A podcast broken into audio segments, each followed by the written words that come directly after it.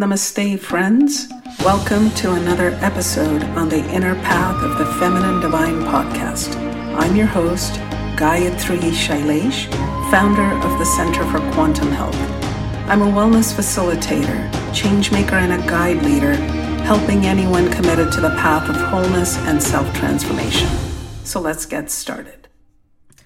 Namaste and greetings all. This is Gayatri Shailesh coming to you with another episode on the Inner Path of the Feminine Divine podcast. So today's episode and topic is really about who is Shakti or Devi.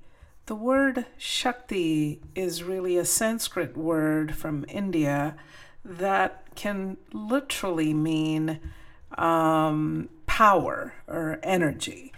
And um, this is typically used to represent the great feminine goddess aspect in the Hindu pantheon.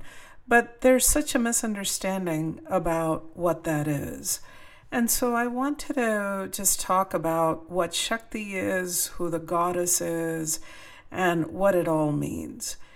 And so, in order to understand that, you have to understand a little bit about the Hindu philosophy of why the aspect of the goddess even comes in.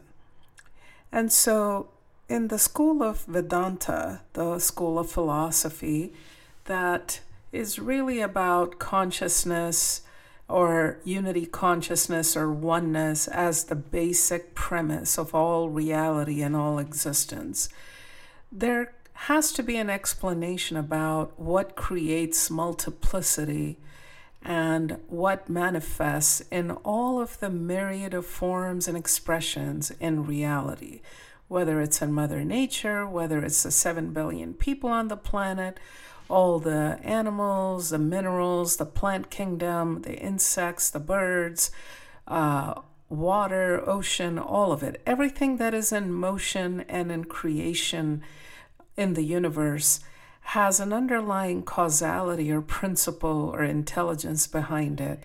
And this is what I like to refer to as Shakti or the supreme power that is a fundamental essence of that which manifests reality. And so, if we look at this Shakti or the goddess as a some effect of power and energy and creativity, we can call her her, meaning not in a gender based way, but just from a creative aspect way. We can refer to the Shakti as the universal source. And in the Hindu pantheon, depending on what you resonate with, what each person resonates with, there can also be uh, different representations. Uh, there's the one that is most commonly seen on the media, which is Kali, which is the dark goddess with her tongue rolling out and blood flowing. Her hair is wild, and she's holding a beheaded head in one hand while she wields a sword in the other hand, and she wears a big garland of skulls, and she on her waist she wears a belt of severed heads.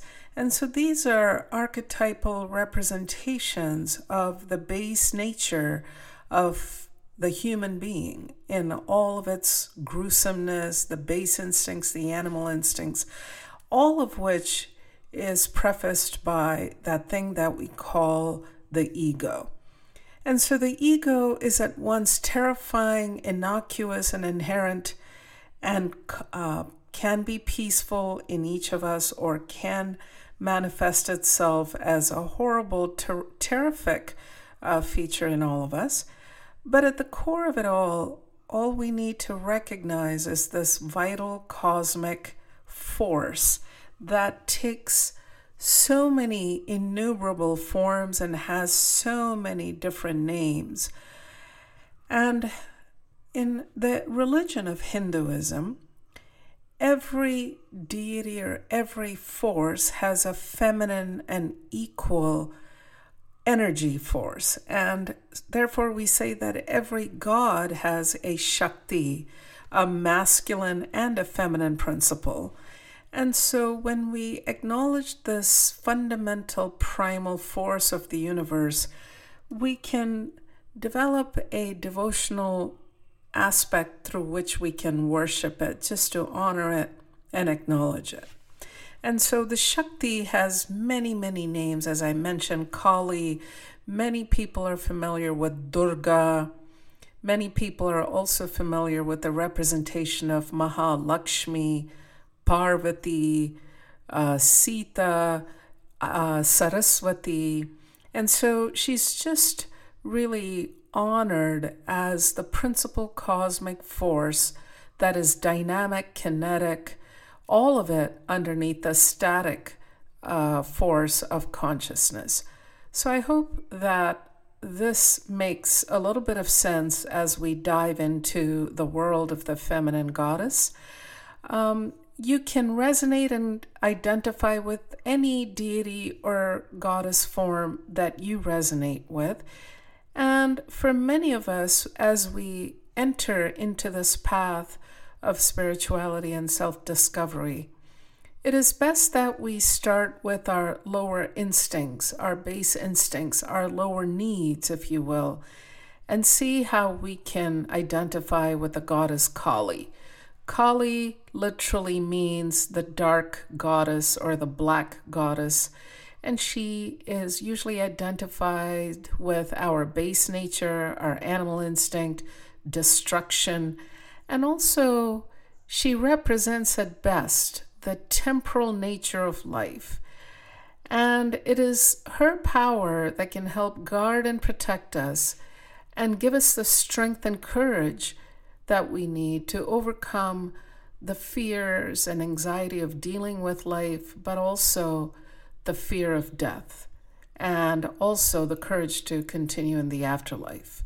So I hope this little talk has given you an insight into the origin of what Shakti is, what the feminine goddess is, and we'll get into some stories of the feminine divine in, in mythology that really conveys so many, so many inspiration and gives us courage. And acknowledging that we are each challenged by life, we each struggle on a daily basis through our state of suffering, our challenges, and our opportunities, whatever those are, we can recontextualize our perception of life as we fight our own personal demons, as we look for courage and inspiration to go through life in all aspects of living and reality.